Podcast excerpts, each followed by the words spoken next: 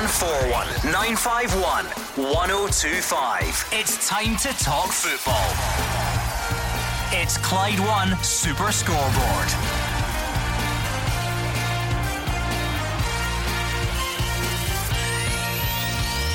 Good evening and welcome to Clyde One Super Scoreboard. On the day we hear from Giovanni Van Bronckhorst for the first time as Rangers manager. He was not happy with what he witnessed yesterday as his new team were well beaten by Hibs in the League Cup semi final. Jack Ross's men will now face Celtic in the final after the Hoops saw off St Johnstone. Motherwell were one of the big winners in the league, as were Dundee United, who won a fiery and controversial game against Aberdeen. I'm Gordon Duncan.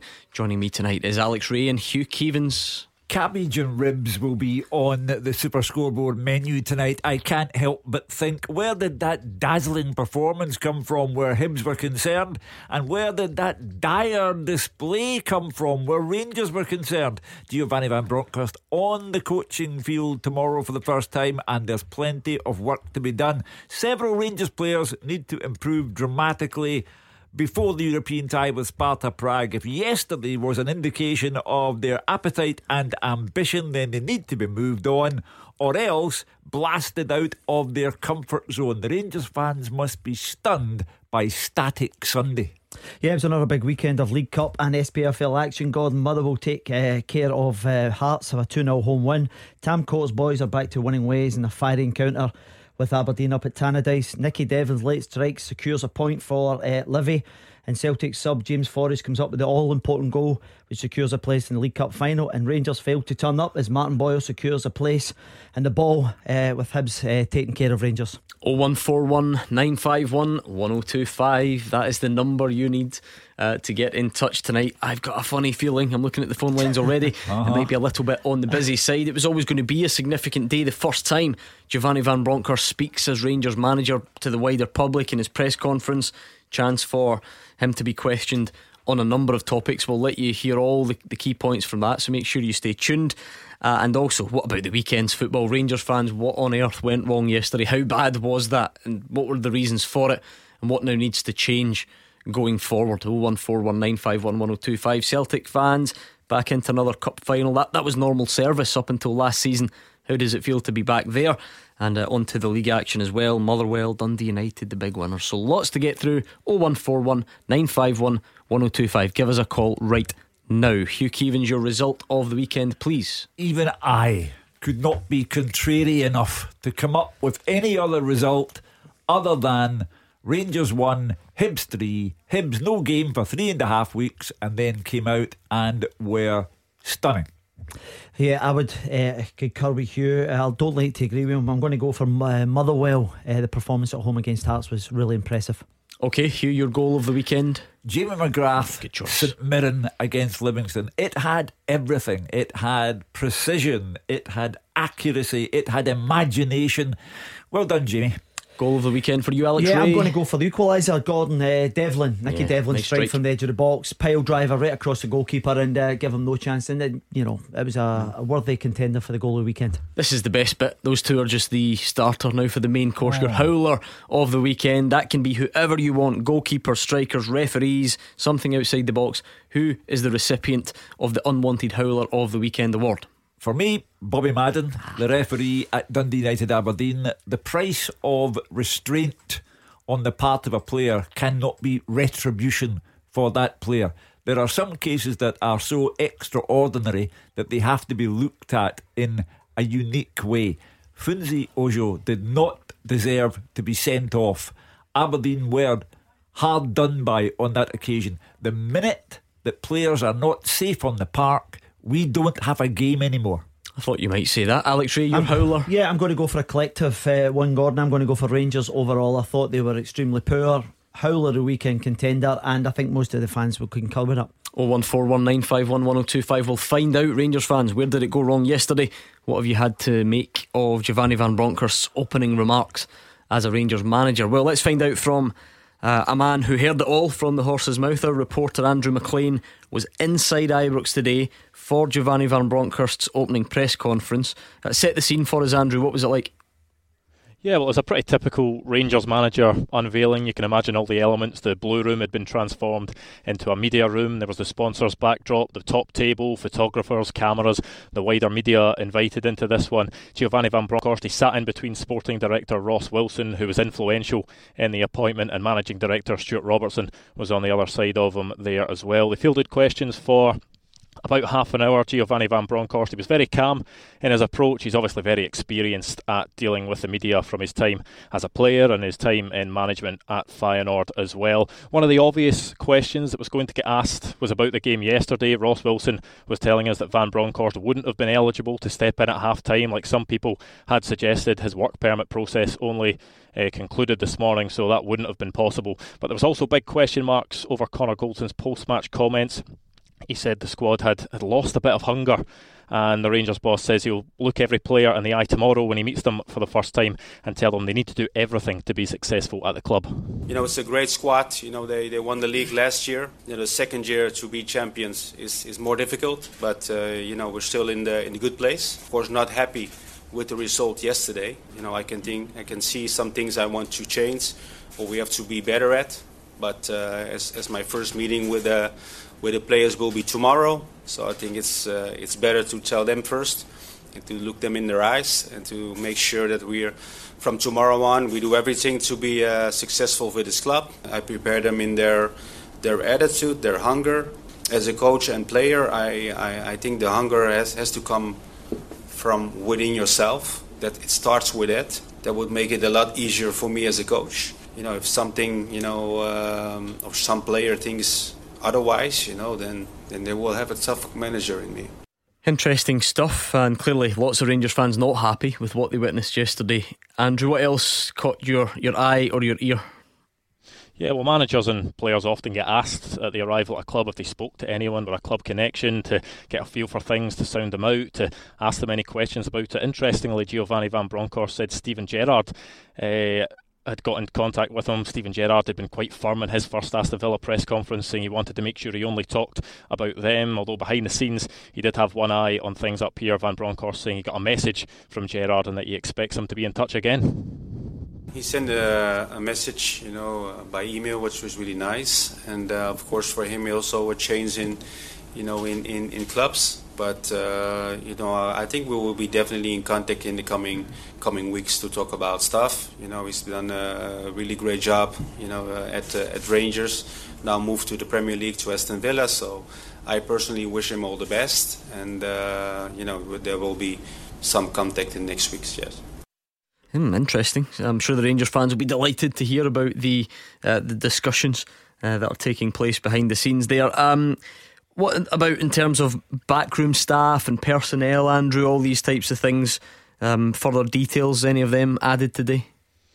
Yeah, well, Giovanni Van Bronckhorst has confirmed some of his backroom staff who were actually stood at the back of the room today. Roy Makaay, a, a name many uh, might recognise, a former Bayern Munich striker. He joins as first team coach. Jori Borchardt, who's formerly worked with Giovanni Van Bronckhorst as well. He's a new performance analyst at Rangers. And Arno Phillips is the third that was confirmed today. He's the new fitness coach at Rangers. And as I say, I don't think those will be the only appointments. They could be looking into one more from the continent. While the club are open to a, a local local coach, as people brand it, someone with experience of, of Rangers or the Scottish game. I've seen a, a few of those names banded about, and you always wonder what other changes the manager will make. Will he rip it up, you know, the whole old regime to put his own stamp on it? Is it a case of trying to find that consistency with what such a quick turnaround? Who the captain is is sometimes uh, a big talking point as well. We've heard Rangers fans on Super Scoreboard before talk about their thoughts on James Tavernier and his credentials to be the man with the armband. Van Bronckhorst confirming he'll be the Rangers captain going forward and that their relationship is key.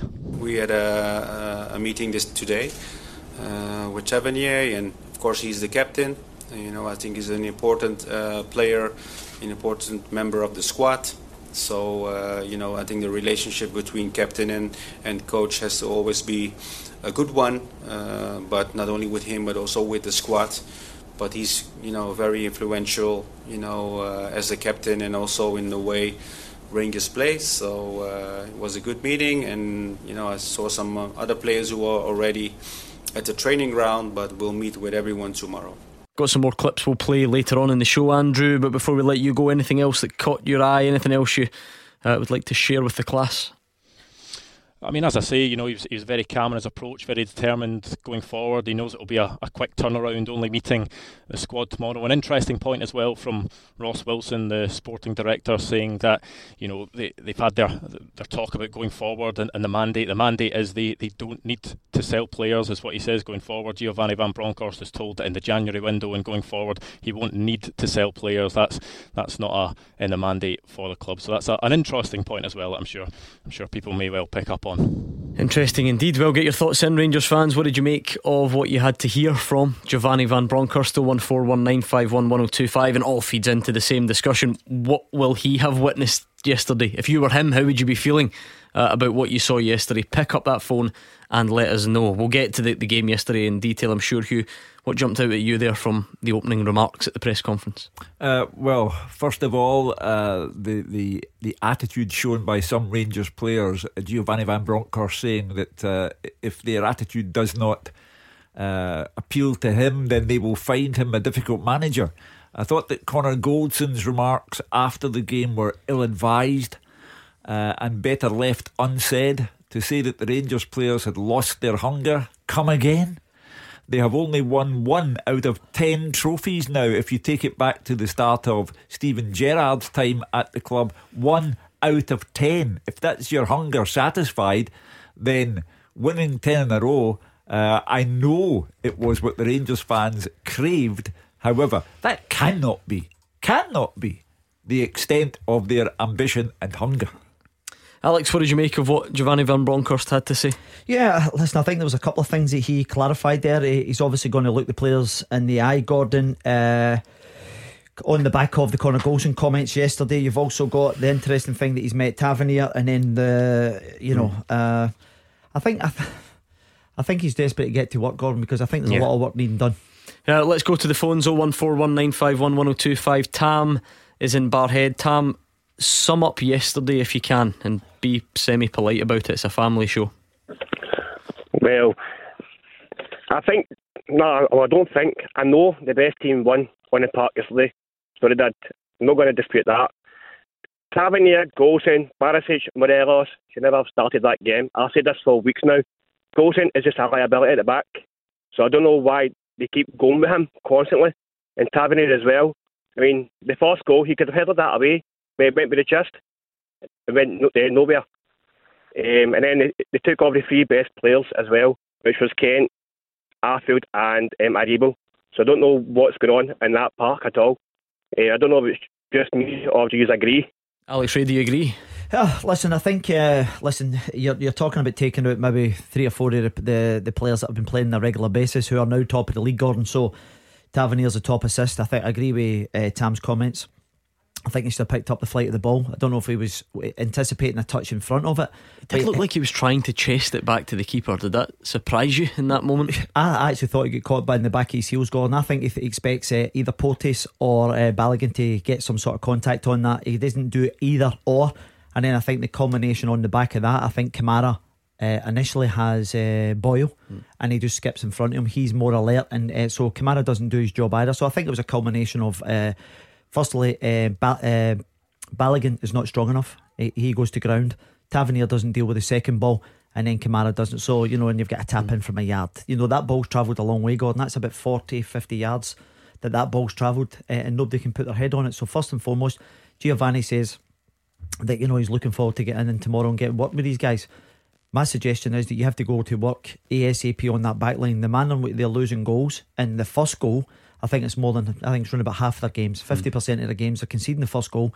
No matter what way you go, Gordon, in football, you cannot afford to lose fifty percent of the goals in a game and it'd be expect, expect to be successful. Yeah, I mean, you were used to Rangers losing the first goal in a game. Uh-huh. I think it's six in a row, but they then lost a second and a third before yeah. half time on a day when the new manager was watching and you're trying to impress, and on a day when you're trying to get into the cup final amidst all this criticism that you've not been good enough in domestic cups over the last few seasons all of that put together, how bad was it? Shock, because you had Giovanni Van Bronckhorst there taking notes, mental notes, written notes, uh, and you're supposed to be there to impress the guy. You know, the, collectively to be as bad as they were on the day when you're trying to make the first impression. And the saying goes that the first impression is the lasting impression. There are some people there in that team uh, who are on borrowed time, surely. I do understand that Rangers say there is no need to sell players in the January transfer window. Whether they have the facility to buy players in the January transfer window is another question, but they don't need to sell players. However, some of them would be better getting moved on now. Tam, is it the type of performance that, that worries you going forward, or are you confident the new manager can fix whatever happened yesterday? Well, that's been about um, six games, seven games, something like that. They've conceded every game they've conceded now, um, and they've just not been up to their top performance um, since the start of the season. So uh, I'm worried. I'm not going to be. I'm not going to lie. I am worried going forward. Um, we need to sell some of the players in January and bring in a lot of kind of refresh a squad. Maybe two, three uh, players coming in. Hopefully, see what, what happens then. Well, time will tell. Thank you, Tam and Barrhead. 01419511025. Lots of you trying to get in touch. We'll speak to John next. You are the voice of Scottish football. Call 0141 951 1025. Clyde One Super Scoreboard. Hugh Keevins and Alex Rae are here. It's 01419511025 on the phones. That's the number John in Maryhill has dialed. What is on your mind tonight, John? Hi, good evening, guys. Thanks for having us on again. Um, just on the back, I've just been listening to some of the callers and Alec and uh, there. Uh, defence is absolutely shocking. Um, but my point, first point is so that I can try and be quick and get other people on. Uh, Connor Goldson comes out, makes a complete ridiculous uh, comment regarding the team. One, he's not even signed a contract, as far as my understanding. Two, he's coming out with comments that should never be put out in media, that should be kept in house. And what I can't understand is you've got Bassey, who has been in the team and played well when he's come in. He's been left out. Patterson, who we all know, we're all ranting and raving. He's a young lad, but in my opinion and many others, he's established himself as a, a first team regular. And what I can't understand is, as Alex said earlier on, the defence is losing goals left, right, and centre. We're all over the place. We're vulnerable and teams will have a go at us and punish us, and that is quite clear on his losing goals after five minutes, seven minutes, etc. So that was my point, basically. What bit? Just sorry to interrupt, John. What bit of, of Connor Goldson? What what comment annoyed you or, or worried you the most? Well, when I say annoyed, I just pick bits and bobs up, and I say that to your caller before I come on. Um, understanding as he's come out and says the morale, we've lost we've lost our grit, basically. We've lost yeah. our, our, mojo, we've lost our hunger, but whatever way you want to put it in.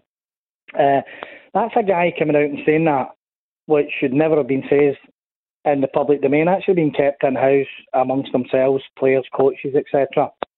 That's an interesting way of looking at it because actually, um, Rangers, I believe, opted not to put anyone in the, the sort of traditional post match media conference after the game. They just wanted to fulfil contractual obligations, stick Connor Goldson in front of Premier Sports. He'll be a safe pair of hands. He won't say anything daft. I, would imagine that was the thought. Um, and I'm not sure that's worked in the eyes of you can only of quickly, the Rangers fans under those circumstances. Gordon, you can only quickly uh, coach them. Uh, you know, if someone had said, "Look, whatever you do, don't say we've lost our what, hunger." What, what, is that the bit that jumps out for you? The hunger? Oh, without line? doubt, without doubt, because it's so easy to ridicule what he said. I, I fully understand that, players are professional sportsmen and not professional journalists. Mm. But if you give it half a thought, then you're giving everyone the chance to say, what do you mean, lost your hunger? You've only won one of the last 10 trophies, one out of 10. So it was the winning of that one trophy, albeit the most important one, mm-hmm. but the winning of that trophy, are you telling the public at large that that's it. Your hunger was satisfied then. There are a few bits, Alex. I mean, yeah. I'll, I'll, kind of skim through. No one can hold their head high. The first two goals are from a corner. People are in the wrong position. We worked on it. People are wrong position. If people don't want to follow instructions, can't blame the coaches. We can be in there at half time and say, believe in ourselves, blah, blah, blah. But the game is over at 3 1 down at half time. Well, tell that to the 35,000 Rangers fans who. Yeah. Uh, who felt that the game shouldn't have been over at half time or that you could get back into it. Is that the problem? Gordon, you're led to believe this guy's one of the leaders in the dressing room. You know, we hear it last year. Steven Gerrard says he's been monumental. He has played the lion's share. I think it's 51 out of 52 uh, European games in the bounce. Another one was due to COVID. When he comes out and says yesterday that there was a lack of hunger, right away your ears prick up because oh. I think to guys in, of yesteryear, Richard Gough, Bomber Brown, Ian Ferguson, it's not even words that they would utter at any point. So you have to get an understanding. Hugh makes a very good point that this crop, this group, over the course of 10 uh, cups up for grabs have won one. And for the hunger, if it has, to drop, then you actually step back and you go, right, Giovanni's going in today, uh, uh, uh, sorry, tomorrow to address the players. You look at the previous, the last six games, he says, I've looked at recent games, I want to try and get a flavour of things, and they've conceded uh, the first goal in the last six games. And then you look at Scotty Arfield, who did the uh, in house media, and he says the standards have dropped. So not only you having to deal with um, losing goals on a regular basis, which is the most important because that is a foundation to actually mm. get results uh, going forward. Then you're looking about and going, who is this guy talking about? Who is the players that are actually not got the hunger? And I, I, I think he's totally misread this situation because it looks to me as if he's looking at other individuals and he's going, they're not picking up, they're not doing this, and they're doing that. My suggestion to Connor Goldson is have a look in the mirror take responsibility for your own performances because he's most certainly dropped his standard as well. Now, I think he's a, a decent player, but this doesn't bode well because the fans will pick up this stuff. It looks it looks weak to me. And I think I think it, it was totally ill advised, as you says. The point that John makes about uh, Connor Goldson's contractual situation, which is that an offer has been on the table for months now, and he has yet to commit. Uh, it also gives fans like John the chance to say, this guy isn't interested in Rangers anymore. Just have him away in January. Yeah, I mean, John, does it. Maybe this is the easy conclusion to jump to. Maybe I am, or by even suggesting it, I'm putting two and two together. But when you hear that, does that make you think that Connor Goldson won't extend his contract at Rangers? Is that a, a relationship that's about to come to an end? See, to be honest with you, right away for the call, it's not here to, to slaughter the, the team. You know, want to back them up to the hilt there's obviously something clearly going on in the background that nobody knows apart from Rangers and management and Goldson. For me, he's been absolutely dreadful all season. The the defence has been dreadful. There's obviously something going on. Is he holding out for a move? If he doesn't want to sign for Rangers, get short of him. Sell him in the January. Get the money for him. We need to build and strengthen anyway because our defence is a shambles. And as I said, maybe when uh, Vanny Van Bronckhorst now comes in, he's been in today, He'll look at the Pattersons, he'll look at the Basseys. He needs to change it. Let's not kid ourselves. His manager's going to um, drop a captain. It doesn't really happen, does it? But Tavernier also has been really poor. But they'll probably no drop Tavernier to put Patterson in. But they need to shape it up. But regarding Goldson, he's made a rod for his own back. He's clearly opened his mouth when he shouldn't have done so. He's not signed a contract, and the Hugh says, he's given the Rangers fans to jump on something because it's wrong at all levels, in my opinion, as a Rangers supporter. Mm. And I think it's clear for all the callers, including yourselves, what I'm actually trying to say, which makes complete sense. Yep, very passionate stuff, John. Thank you for your time this evening. What about Thomas and Govan? Thomas, how would you sum up your feelings at full time yesterday? Try and sum it up for us. Gordon, um, first of all, um, I wish Giovanni Van Bronckhorst all the best. Uh, come to Rangers, hoping every success. Um, John stole stole a lot of my thunder there, Gordon. To be honest, um, regarding I was I was just about to say most of the points he was making there, but I would say um, I'd wish Steven Gerrard all the best at Aston Villa because he must have seen the cracks in that team. He must have seen the cracks, and that's how he's partly moved as well. Obviously, his family are doing that way, and he's moved for different reasons. But Rangers haven't kicked a ball the whole season. As a Rangers fan, we've went behind so just about every single game, and then we're having to chase the game. And half the players, I don't know what that Goldson's all about, coming out with that ridiculous statement. There's no morale in the team. They've no, they've not got the same get up to go and win the games. And why you're, you're, you're pulling that you're pulling that blue jersey on? You're getting paid to play for Glasgow Rangers. That's that's most boys and Govan's ambition to play for your team. And fair enough, he's no fake Govan, but It doesn't make a, it doesn't make a difference. Once you step on that park as a football player, it doesn't matter who you're playing for. You try your hardest to win the game. There's there's lack of ambition.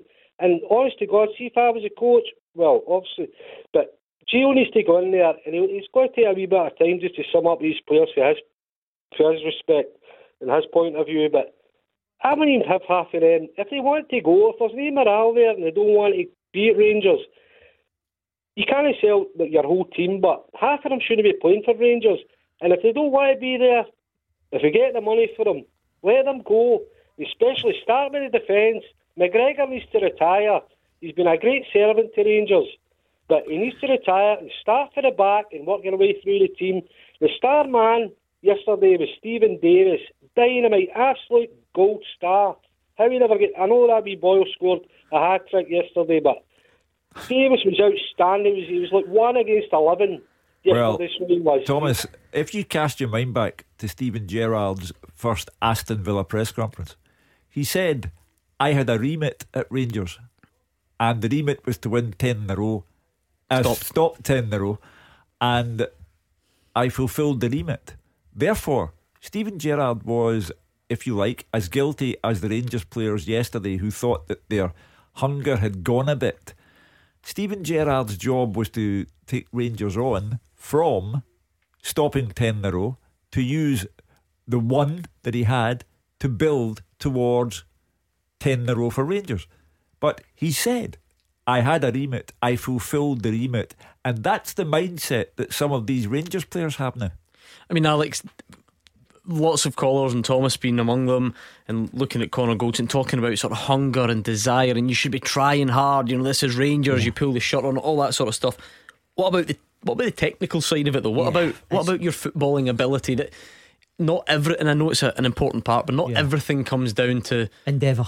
Yeah, there, has got to be more to it. Uh, tactically, are Rangers still yes. in the same place? Are, are are the players pulling off the same stuff that they could do last season? Are they getting themselves in the same areas? Are they producing yeah. the same moments of quality? Because even although the focus is on Goldson and Tavernier, Thomas has thrown in yeah. McGregor. It was, pretty, it was, a very blunt attacking display yesterday.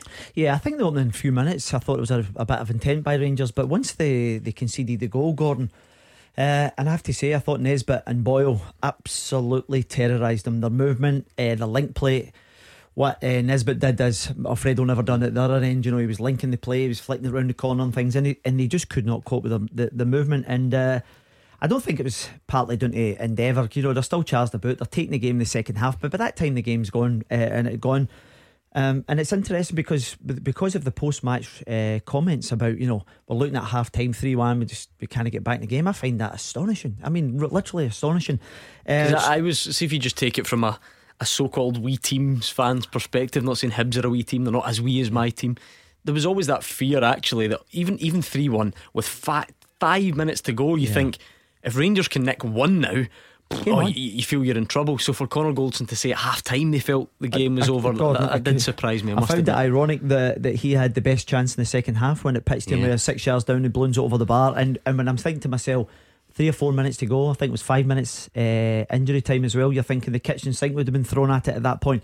So to say that at half time it was uh, done and dusted, I think that's what wrangles supporters, Gordon, because they don't want to hear that. Oh. There's 35,000 fans in that stadium yesterday fully backing the team, and then all of a sudden you get guys come in going out at half time, it's not looking great for us. That, that, that, that stuff does not wash. Thomas, I appreciate it's easy or easier to do this with hindsight. Do you think the disruption, Steven Gerrard leaving, no permanent manager in the dugout, do you think that stuff has an impact on days like yesterday? Um, and yesterday's performance, no, but um, as I said, Gordon, uh, beforehand, uh, Rangers haven't really kicked a ball the whole season. It's been lacklustre um, for whatever reason it is, I don't know if they think they're, they're better than what they are because um, they, they've won the league. They think that's it, that, that's them, they're expected to win. Them. It's as if they think they're bigger than what they are, they're, they can just turn over teams, and teams are only going to let that happen. And for Goldson to come out with that yesterday now and saying, oh, teams that's going to make teams even more determined to go for Rangers. I don't know the you can justifiably say they haven't kicked a ball all season because they are top of the league and they're four points clear of Celtic in second place. But yesterday, taken in isolation, simply was not hmm. good enough. Connor Goldson's remarks are laughable. The whole 10 in a row business, stopping Celtic from getting 10 in a row, too many players subconsciously believe they've done their work at Ibrox. Okay, thank you, Thomas. 01419511025. It's a great time to get your call in. We'll get some travel, and you could be up next. 0141 951 1025. This is Scottish football's league leader, Clyde One Super Scoreboard. Hugh Keevins and Alex Rae are in the building. It's 01419511025. Such a busy day uh, for Rangers fans because you're getting over that disappointment yesterday or, or trying to. And Giovanni Van Bronckhorst has spoken for the first time. So, what have you made of what he had to say? Pick up the phone and let us know, Celtic fans. You're through to the final. What did you make of Saturday's performance? Same number to you 01419511025. Uh, let's bring in Stephen in East Kilbride. How would you sum it all up, Stephen? disappointing um, from yesterday's perspective and exciting from today's perspective. And that you know we've got a new manager in. Um, I mean, you can analyse and overanalyse things. Rangers haven't been very good this season. Um, still four points clear at the top of the league. Got a chance, I think, to get into the last 32 of the Europa League with a victory on Thursday night. Yeah, disappointing that we get knocked out of the cup yesterday. Um, but if you, you know, I was at the game. Um, you're 3 0 down after 35 minutes or whatever it is. You can analyse the goals. You can say individual error for the first one. Second one, I thought it was a very well worked goal. You could maybe criticise McGregor. I don't know. I've not seen the various different angles. And then the third one was a clumsy challenge for the penalty. Rangers could have huffed and puffed um, for the rest of the game and, and not really knocked the house down. Um, plenty of possession, plenty of endeavour, lack of creativity. Substitutes, yeah, you could look at the substitutes and say, was it wise taking Kent off? Was it wise taking Aribo off when they were creative players? Uh, I, I think that there's plenty to be optimistic about, and I think you could maybe look at the body language of Steven Gerrard in the last few weeks, in that he was unsettled, unhappy, and that could potentially rub off on the players. Um, two former manager changes mid-season for slightly different reasons, in that managers were forced out the door or sacked in terms of Dick Advocaat and Paul Le Guen. Alex McLeish came in, good squad, won two cups. Walter Smith came in to replace Paul Le Guen. Not not that good a squad. Um, seriously underperforming at that point and won two cups in the, the six months that were there. I think there's there's plenty to be optimistic about. You know, these players don't become bad players overnight. Um, I, I'm I'm I'm very much in the glasses half full camp. Disappointed after yesterday, but you know you have to dust yourself down and move on there's a game on Thursday night, and you know. There'll be fifty thousand uh, bears at Ibrox rolling the, the team on. Does the those of you those of those Rangers fans, Stephen, who are not as I don't know, forgiving or calm or optimistic as you are, though, are they not fearing that that, that, that is the point that at the moment, whether they're right or not, we'll find out in time, but at the moment, they're worried about Thursday because of yesterday and they're looking at performances this season and are worried that the four points at the top is going to disappear and worried that there you know there won't be that progression in Europe. But you know I said? I mean, I said to your producer, right? Come the 19th of December, Celtic are going to be playing in a cup final. We'd have, we'll have probably played 24 hours earlier and could have got three points on the board in the league, right? You know, European football. If we get through on Thursday night, fantastic. Or if we get a positive result on Thursday night and we get through, fantastic. If we don't and Celtic are playing Thursday night football in the Europa Conference League, and we're not playing Thursday night football, but we're fresh for a Saturday or a Sunday in the league, to me, that's all that matters. The league is the priority this year. Um, you know, Rangers financially need to win the league. Uh, winning the League Cup isn't going to make a hell of a difference to Rangers financially. Yeah, it's a piece of silverware. This year's all about the league from a from a financial perspective, and I'm sure you know Hugh has, is, is you know is very good when it co- comes to comments about you know finances and, and, and kind of things like that. That you know fundamentally, Ross Wilson said today, you know, we're not going to, you know, force Giovanni to sell players. You know, yeah, we've got a player trading model. We'll, they've not really evidenced that yet. It could happen in January if we sell a couple of players in January and bring in a couple of players. Would I be disappointed? No, I'd be delighted because I think things need freshening up. We haven't spent a penny in two transfer windows. Um, you know, Celtic are behind us in the league, but Celtic have Celtic spent twenty million pounds in the summer, albeit that Celtic brought in thirty million pounds from the sale of two players, plus obviously Christie and. Yeah. Let's put some of that to Alex, Stephen. You've covered a lot of interesting ground. What do you make of Stephen's assessment, Alex? He's describing himself as, as glass half full. Um, the league's the priority, that sort of stuff Yeah. after yesterday. Well, listen, clearly, they are, uh, I think most people affiliated with Rangers will be disappointed on the back of yesterday. Now, Stephen's come on there. I didn't quite see, uh, you know, as as much as you said the Hibs second goal. I thought Balogun sel- sold himself. You know, he, he, he committed, he dived in, and then you have Goldson's kind of trying to recover for him, and then you have Tavernier not quite sure whether he's stepping up or he's tracking a runner. If he tracks a runner, he has to go a lot earlier uh, and and snuff that out. So, as a culmination of defensive errors, uh, errors within that, in terms of the league. We've had what 13 games now for Rangers, and uh, they are top of the league. So you can't dismiss what's actually happening there. I still ha- I believe that they still have the strongest squad squad in the league. Uh, I think they have more strength and depth than most most teams. The worrying thing going forward is they've got a really difficult run now, Gordon. The European game in, uh, in Thursday night's a big game because if you if you get a positive result there, you're in a good position to try and progress in that Europa League, or you can potentially go back into the Europa League uh, conference situation. And uh, for me, that would change things in, in, in their favour a little bit. But they've got so many games coming up, and again, they have to iron out the stuff within the dressing room because clearly, with the stuff that players are actually saying, standards dropping, the spark and things. Uh, I agree with what Giovanni said as well. See, if you are a footballer and you cannot look within and get that spark, you're banging trouble. Stephen said one thing that interested me. Uh, of course, the league is the most important thing because it offers access to the Champions League and it offers lots of money. However, all I ever read about and hear about at Celtic and Rangers is that you must win every week, week in, week out. You must win. There's this lazy frame of mind that's creeping in now that the cups, I mean, the Cup, unimportant. You know, since Steven Gerrard got here, lost to Aberdeen twice in semi-finals in his first season, lost in the Scottish Cup to Hearts in his second season, who were subsequently relegated, lost to Celtic in the League Cup final. Last season, lost to St Mirren and St Johnstone in Cup football. Now they've lost to Hibs.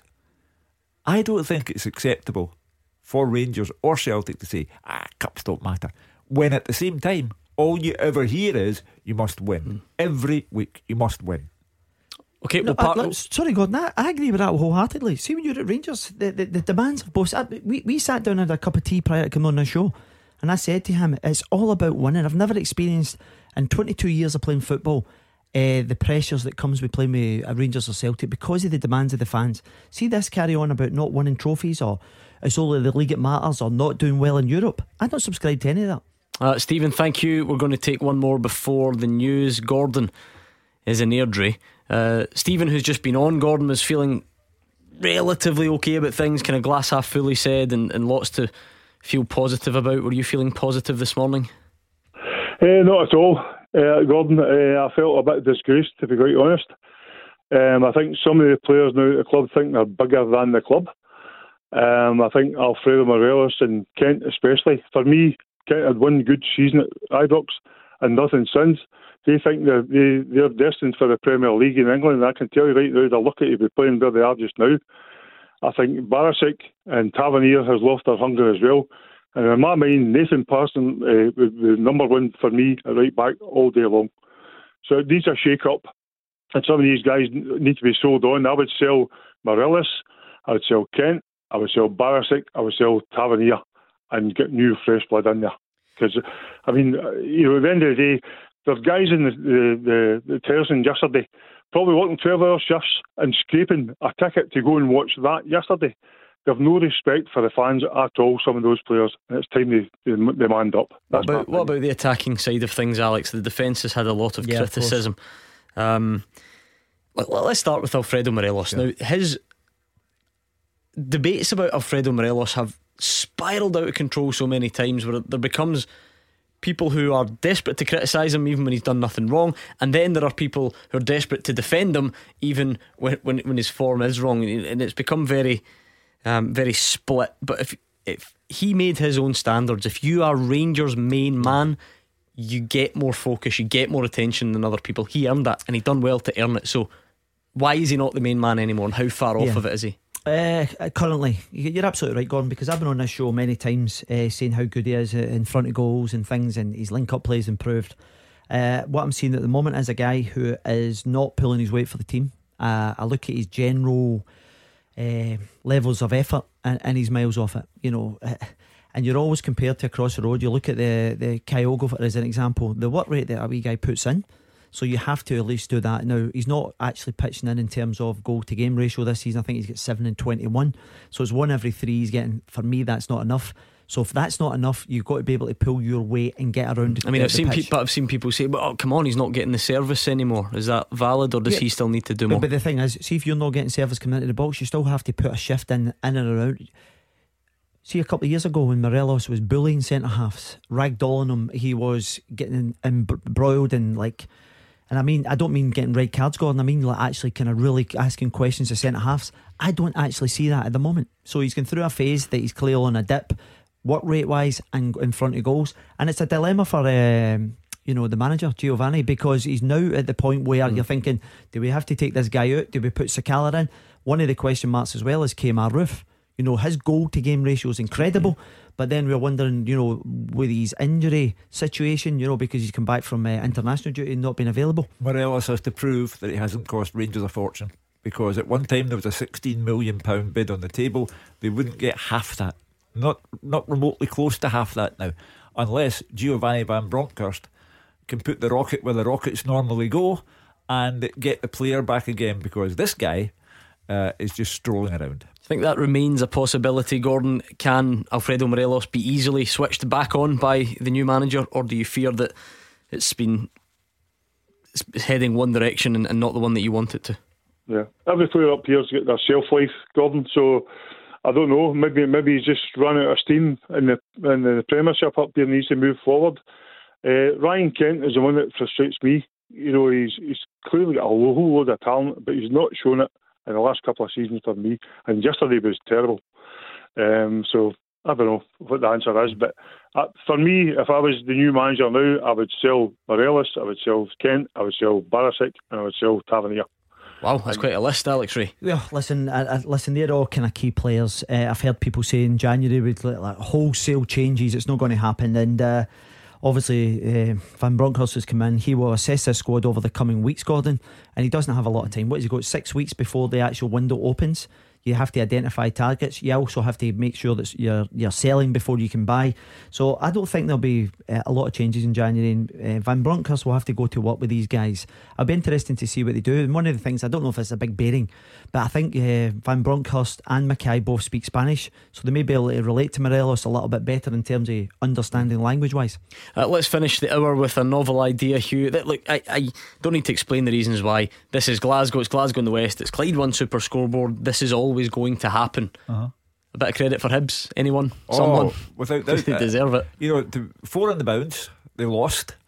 Uh, uh, a supporters group wanted Jack Ross removed from office.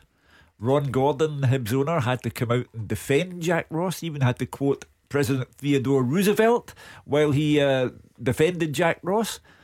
Um, so, for Hibs in general, and Jack Ross in particular, yesterday was a day of the highest achievement. Yeah, without doubt. You look at their uh, previous performances, Gordon. Two wins in the last eight previous on the back of four defeats. A COVID outbreak, not COVID played in three and a half Co- weeks. I was going to say, you mentioned it earlier on, three and a half weeks not coming. The players looked real refreshed. It was a performance we'd actually seen in the earlier parts of the season. Obviously, they've had a bit of a dip. It's now important that they now kick on.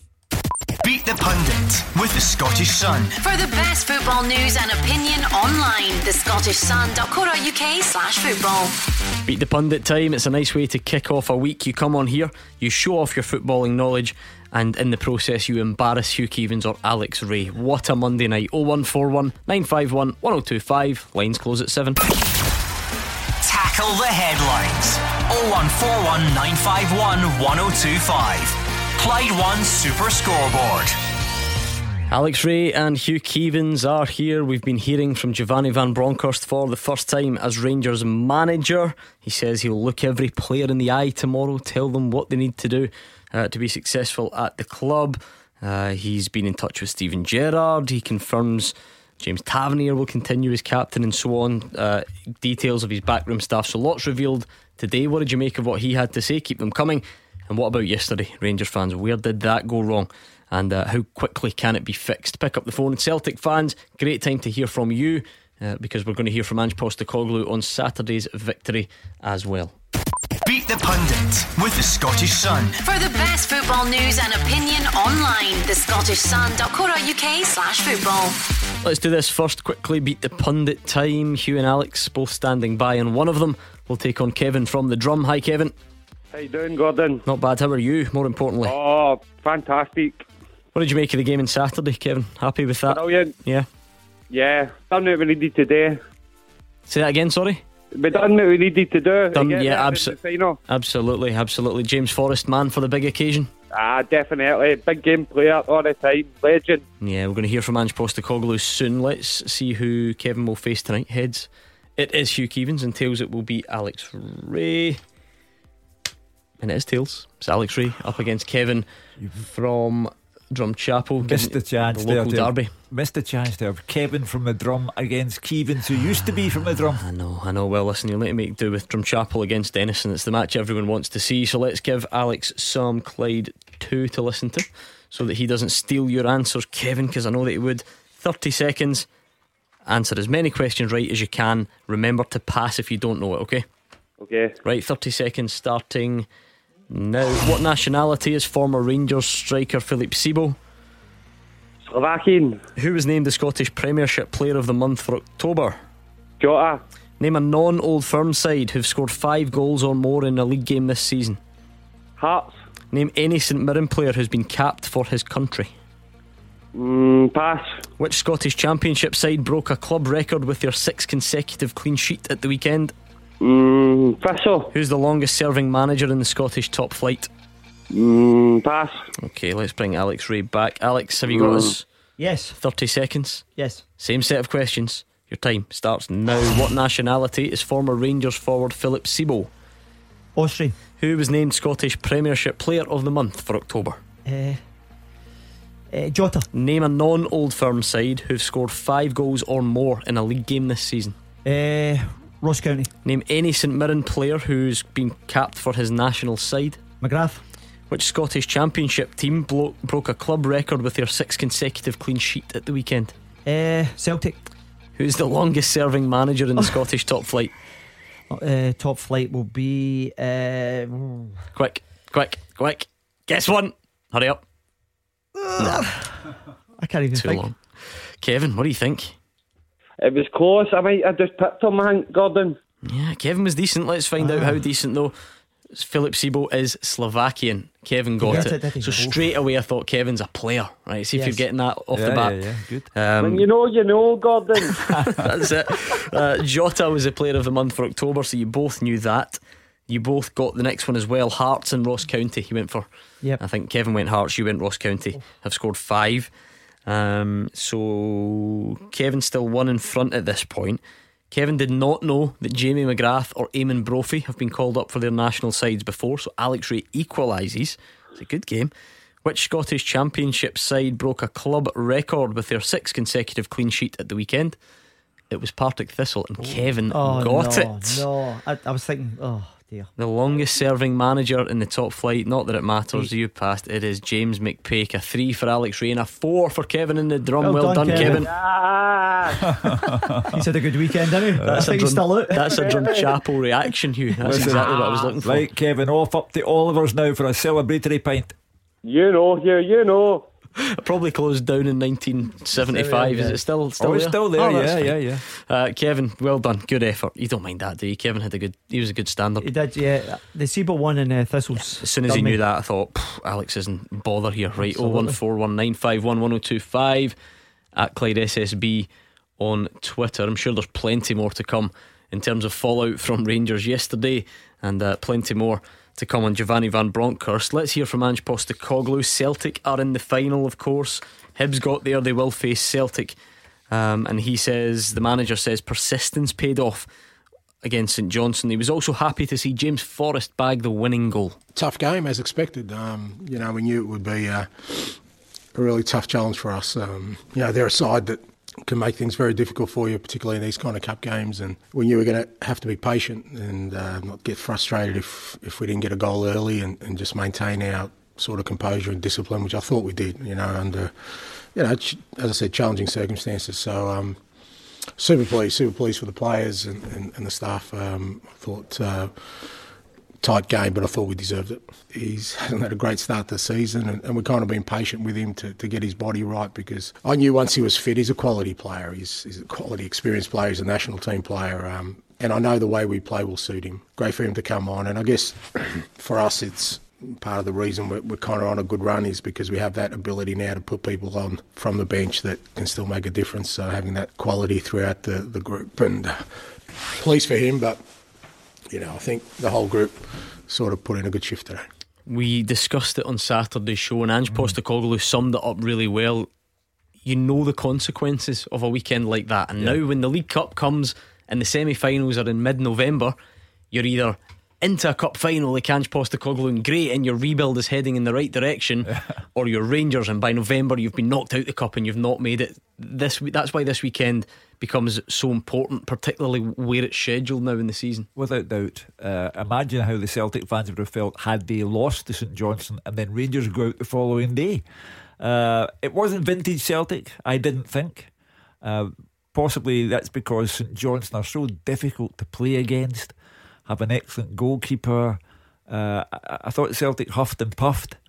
Um, Jota um, was the exception. Uh, Bertie Auld, as I said on Saturday, would have loved the Rabona in the first half. Bertie would have been up on his feet applauding that. It wasn't showboating, it was an excellent cross and nothing was made of it. So, James Forrest, I thought, come on and immediately showed Abada what you have to do in the big occasion. He's a very young man, Abada. He's in a different country, different culture. I know it's difficult for young people like that, but he has a tendency to disappear on the very big occasion. Uh, and James Forrest came on, took his place, and immediately made it count. When you are in that rebuild that, that Celtic are in, Alex, you, you, can only really do step at a time. They may lose the cup final, they may not go on to win the league. I don't know. No, none of us know yeah. at this point.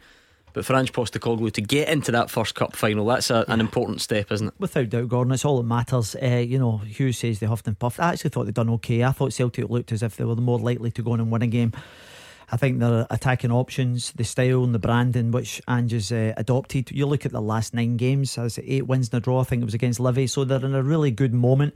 Uh, they'll be looking forward to try and get uh, into Europe as well um, with the, the European game. Mm. Obviously, Leverkusen going to be difficult yeah. mid midweek. However, they're still uh, kind of chasing down a position uh, to try and get second spot in that group, Gordon. So I think they're actually kind of competing relatively well when you consider the, the turmoil in the summer.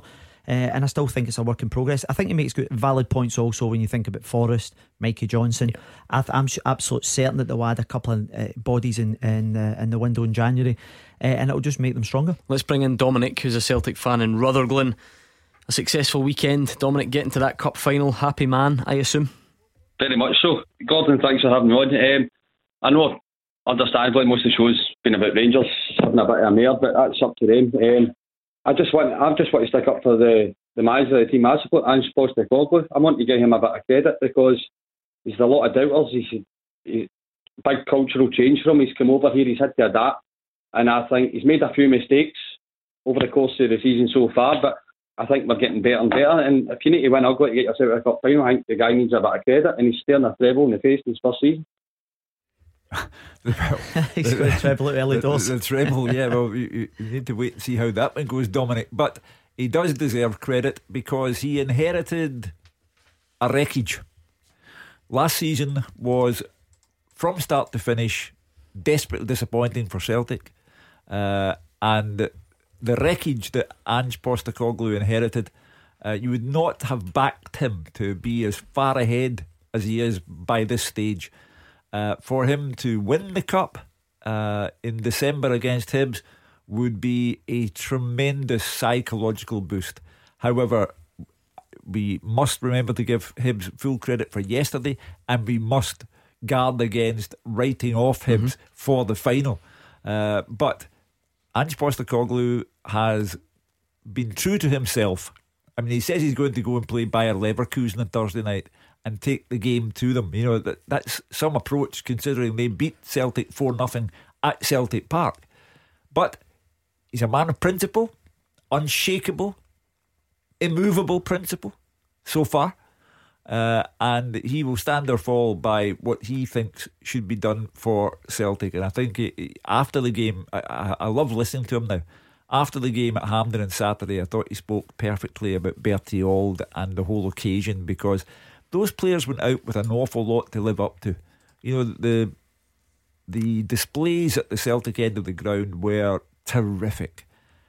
You have got to come off that park in the cup final. Otherwise, you have sent 30,000, 40,000 people home.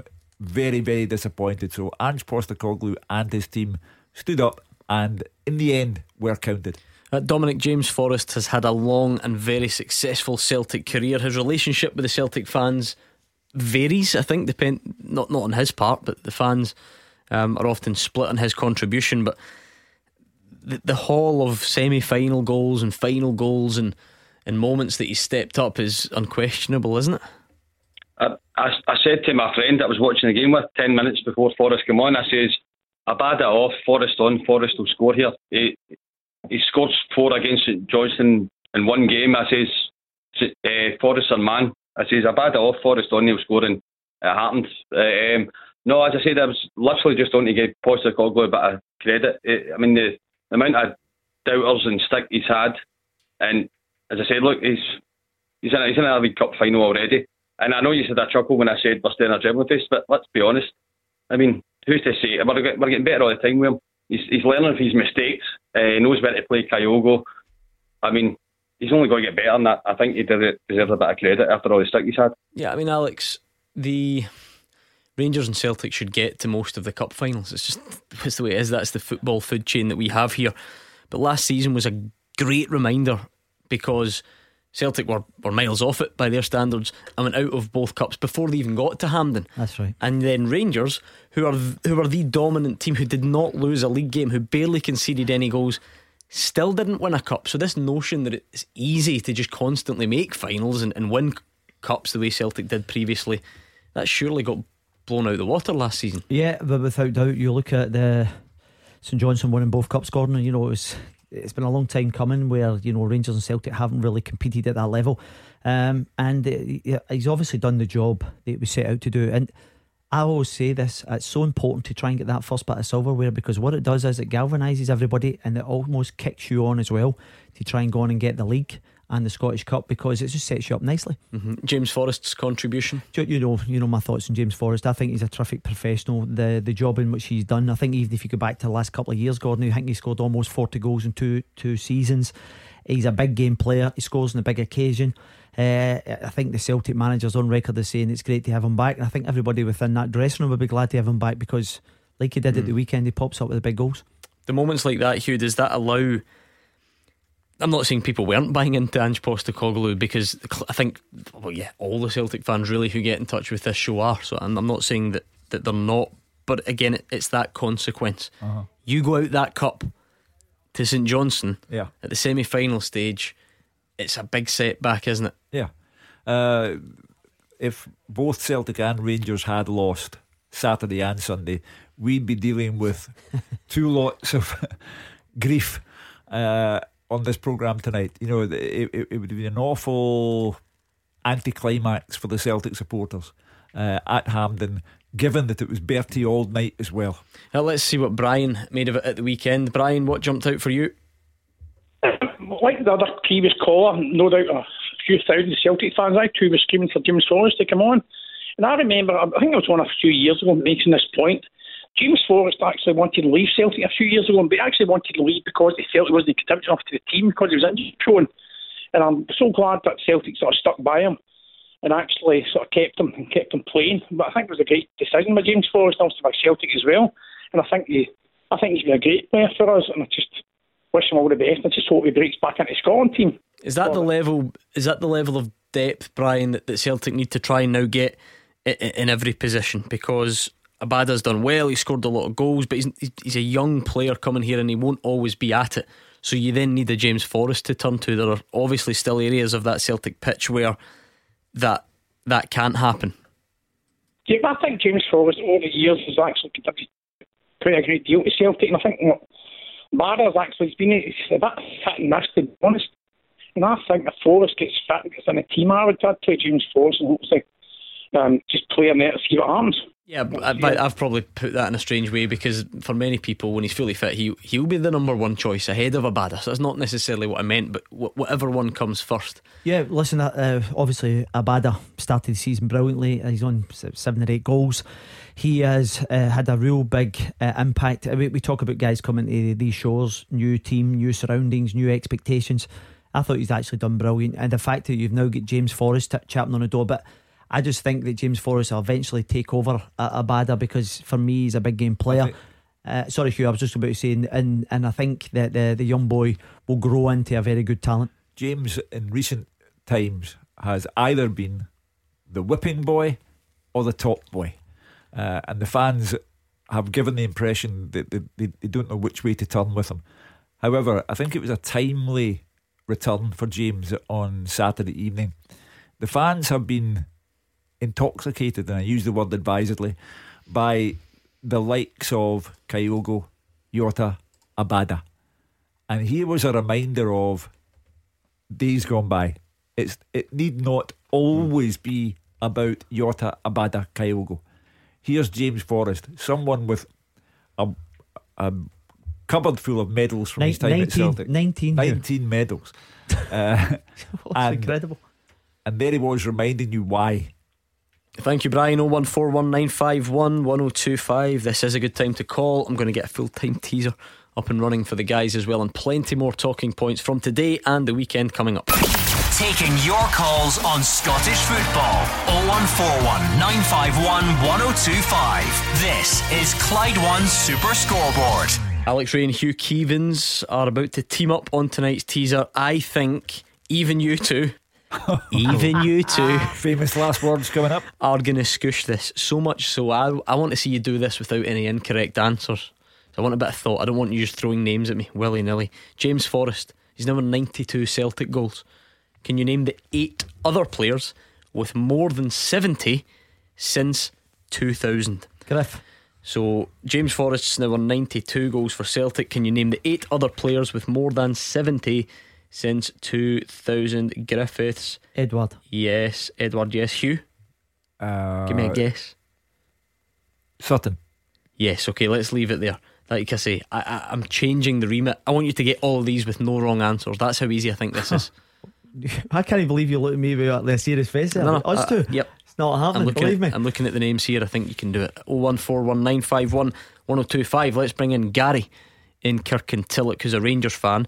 Uh, a bit of a spread on the phones tonight, Gary. Some really unhappy about yesterday, some excited more more than that about going forward.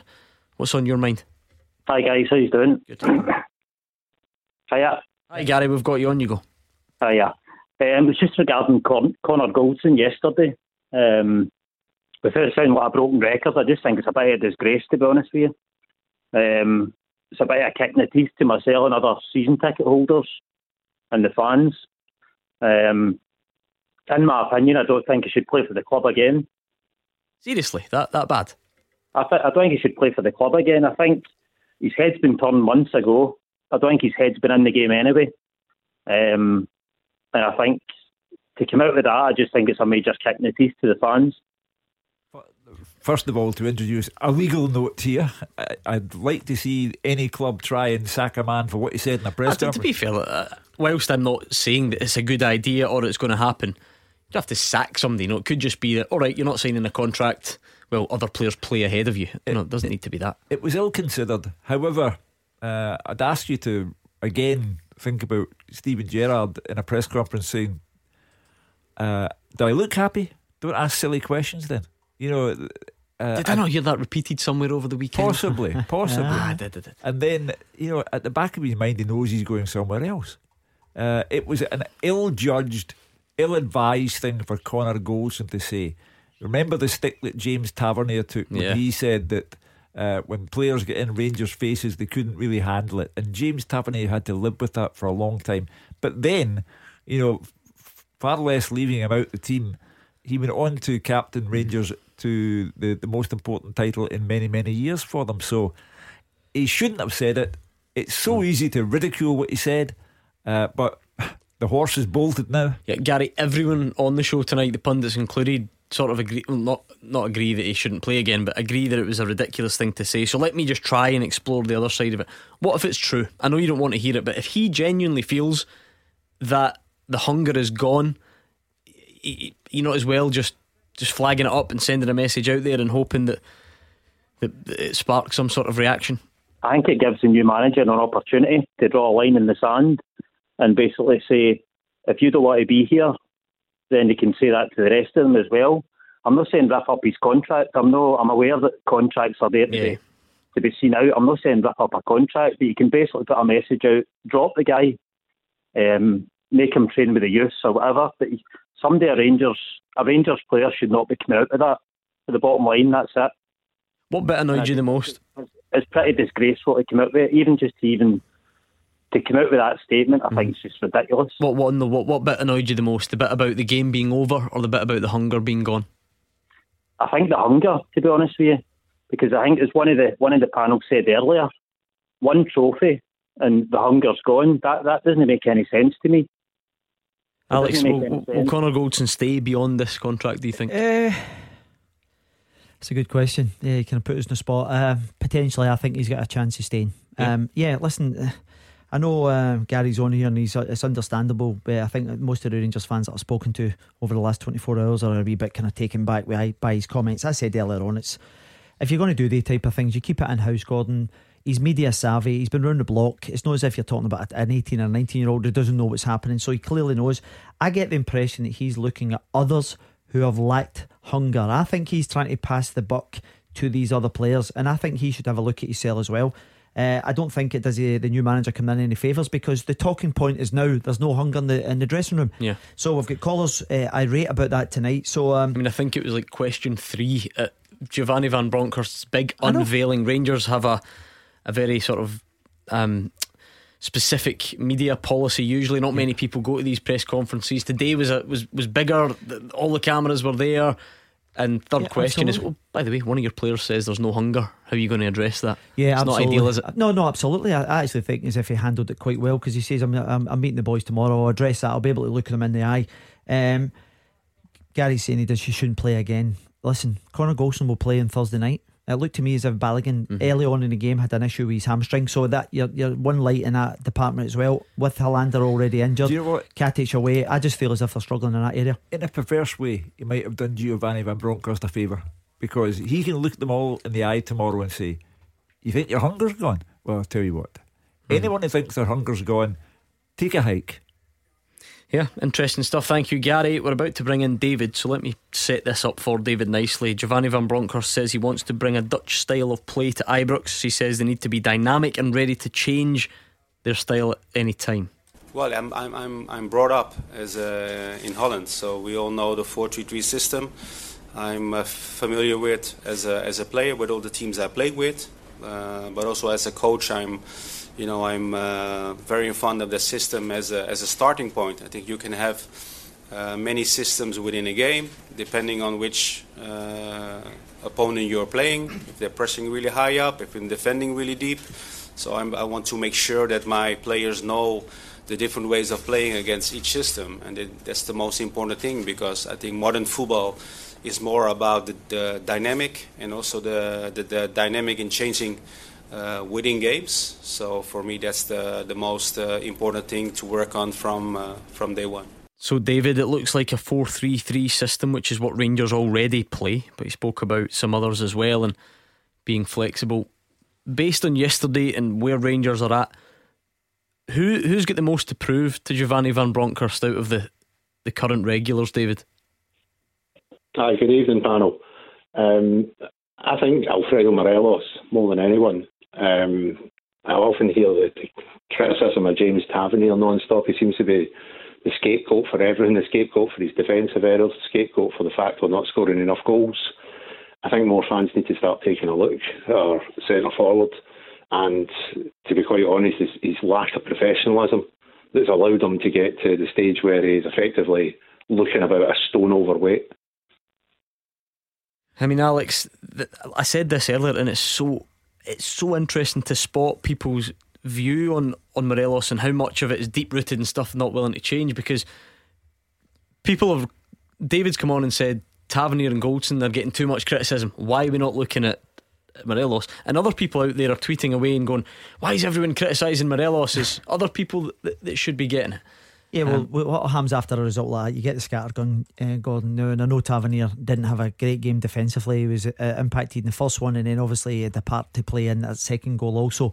Um, you look at his overall performances, even if we just take the league, Gordon, he has the top assist from right back in the league. Mm. So you have to look at also the positive. So for me, it still outweighs what he's doing defensively. They're top of the league.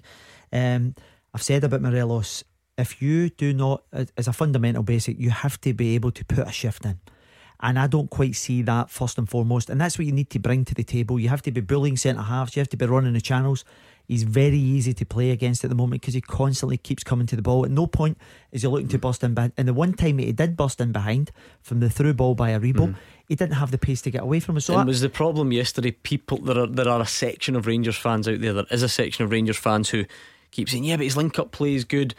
Yesterday, a couple of times he dropped into that hole, 35 yards from goal, picked up the ball, and then booted yeah. it out of the park. So when, once that goes, and you're then not getting in goal scoring yeah. positions, that's when you've got a, a yeah. bigger problem on your hands, presumably. There was, there was, a real frustration going. I was sat uh, with some people, I was uh, in some good seats yesterday, and uh, his general link up play uh, yesterday was very, very poor. I was really surprised that he actually managed to say, you know, we obviously haven't really touched on the, the substitutions that the guys made for me, how he stayed on the park mm. is beyond belief. David, how does this play out from here then under the new manager? Because there's this school of thought amongst many Rangers fans and many pundits, and we had the discussion on Saturday where Gordon and the guys said, well, Morelos will play. He'll play tomorrow. It's a big game. It's a cup semi final. And therefore, Morelos plays because he's the main man. When do you stop saying that, though? You know, when, when do you when do you stop using that as an automatic reason? I would suggest immediately. Um, you've got Roy Makaay coming in, who obviously played up front with Bayern Munich, where he's going to be working with the forwards. So I would hope that he's going to come in, take one look at him, and say, "You're on the bench until you get your waistline sorted, son." Um, I think this goes back to Steven Gerrard as well, though, in terms of we allowed Itten to go out on loan. Now it was the same thing that Gerrard's done a few times over the years, where in pre-season. Uh, he went on about what a great pre-season Itten had had, and then within a couple of days of that statement, he sent him out on loan. He did the same a couple of years ago with the whole Ross McCrorie incident after we played against Celtic. Said that's Ross McCrorie's shut. First game back after the winter break, Ross McCrorie was dropped. He, he has, he had, oh, sorry, past tense. He had a habit of contradicting himself in his decision making in regards to statements that he makes, and he did it with Itten as well. So we're left now without a centre forward that can hold the ball up, that can poach goals, because Sakala might come good, but he's not that type of centre forward. It might be if we adopt a different style with Van Bronckhorst and we allow ourselves to have a forward to play on the on the shoulder of the last defender and use his pace. But at the moment, we're relying on Morelos because of our style of play. And quite frankly, his professionalism is absolutely disgraceful to allow himself to get into that shape. But I would also question the previous management team, every one of them, who allowed it to get to that stage because they've all seen what we've all seen the last few months. It's a valid point because the the Gary McAllister, Steven Gerrard uh, management team have overseen the decline in Alfredo Morelos.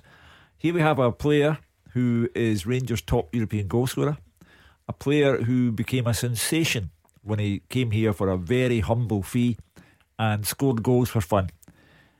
They had the £16 million offer on the table from Leo and didn't take it.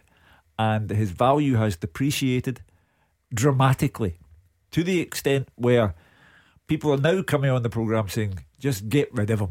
Uh, he, above, for me, above all other players in front of Giovanni Van Bronckhorst tomorrow, has the most to do, the most to prove, and the furthest road to travel.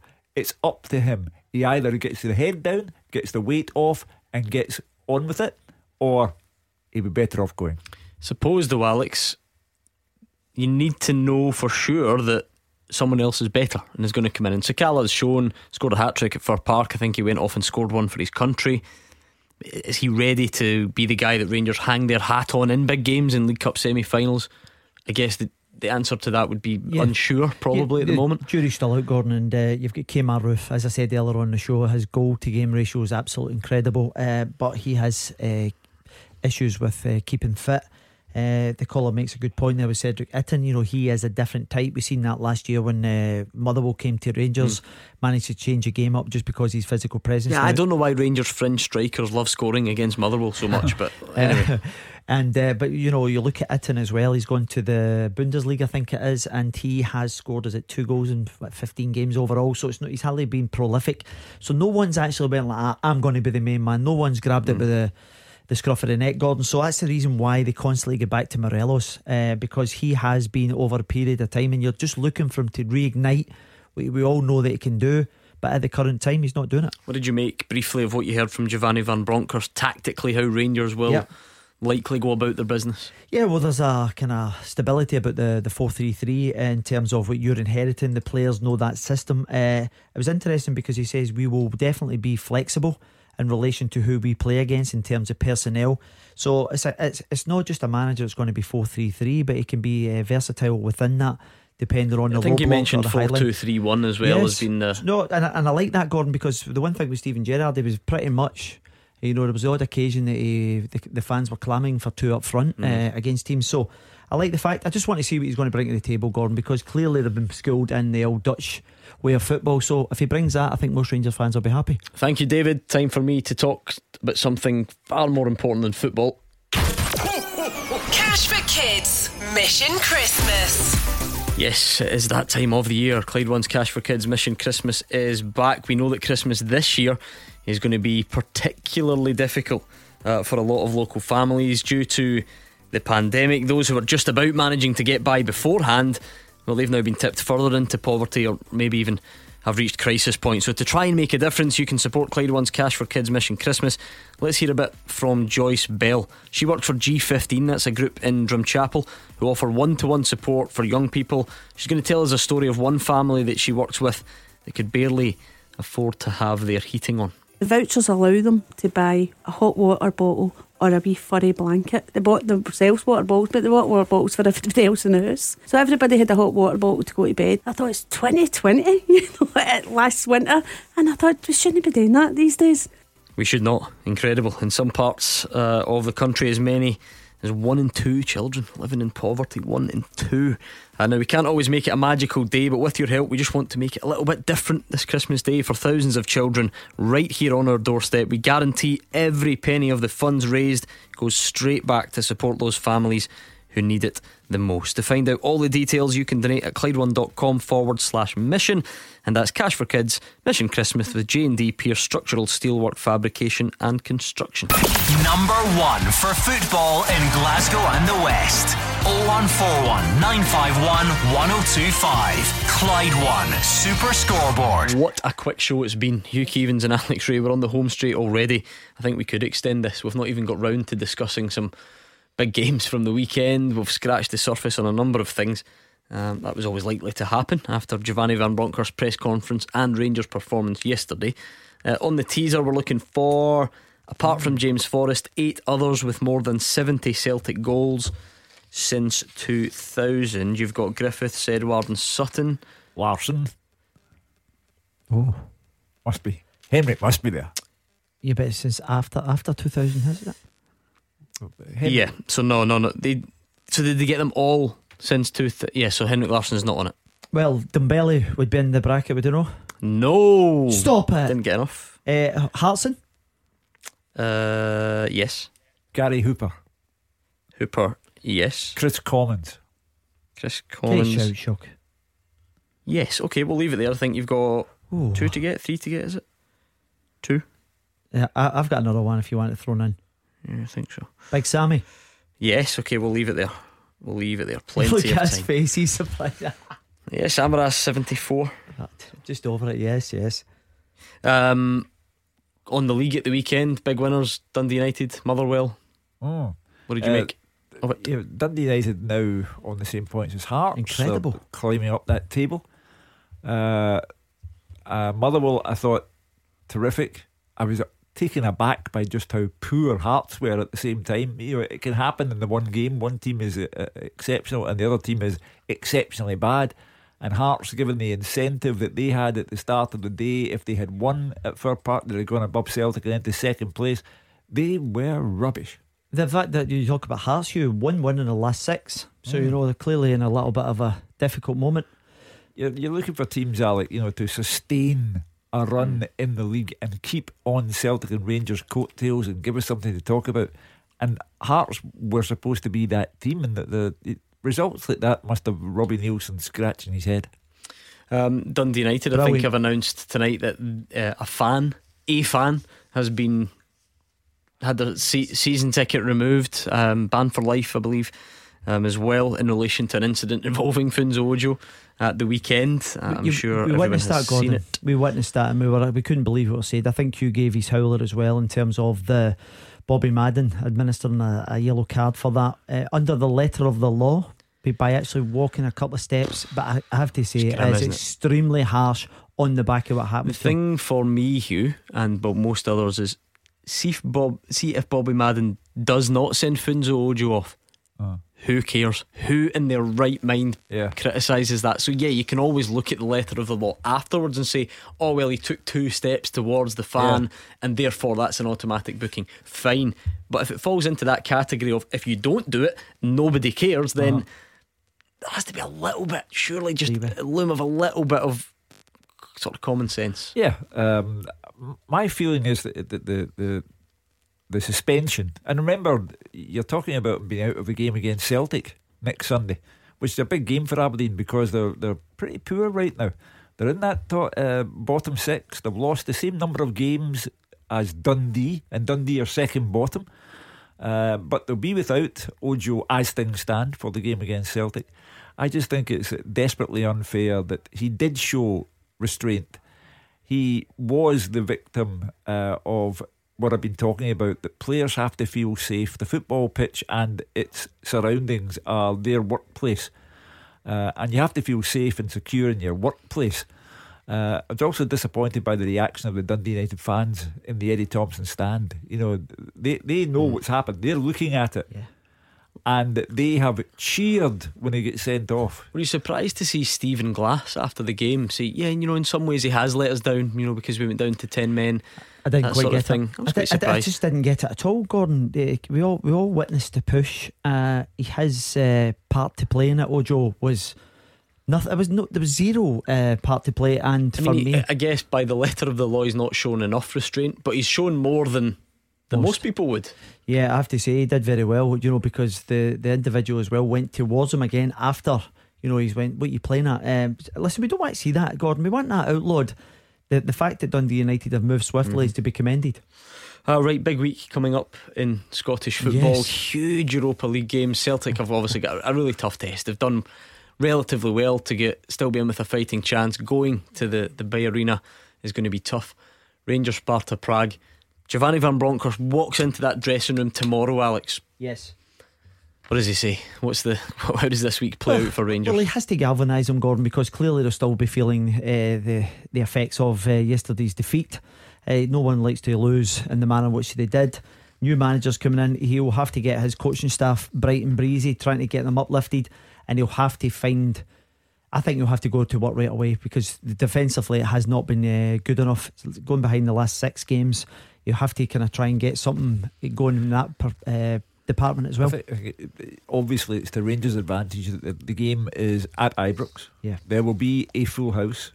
There will be retribution in the air because the Rangers fans don't like the way Glenn Kamara, in particular, was treated uh, in the corresponding match in the Czech Republic. And uh, that will be to everyone's advantage. But I, I think what he'll say, Gordon, You'll say to a few people, uh, as they always say in uh, the Netherlands, your jacket is on a sugary peg, son. Yeah, absolutely. That's a well known phrase, yeah. over there.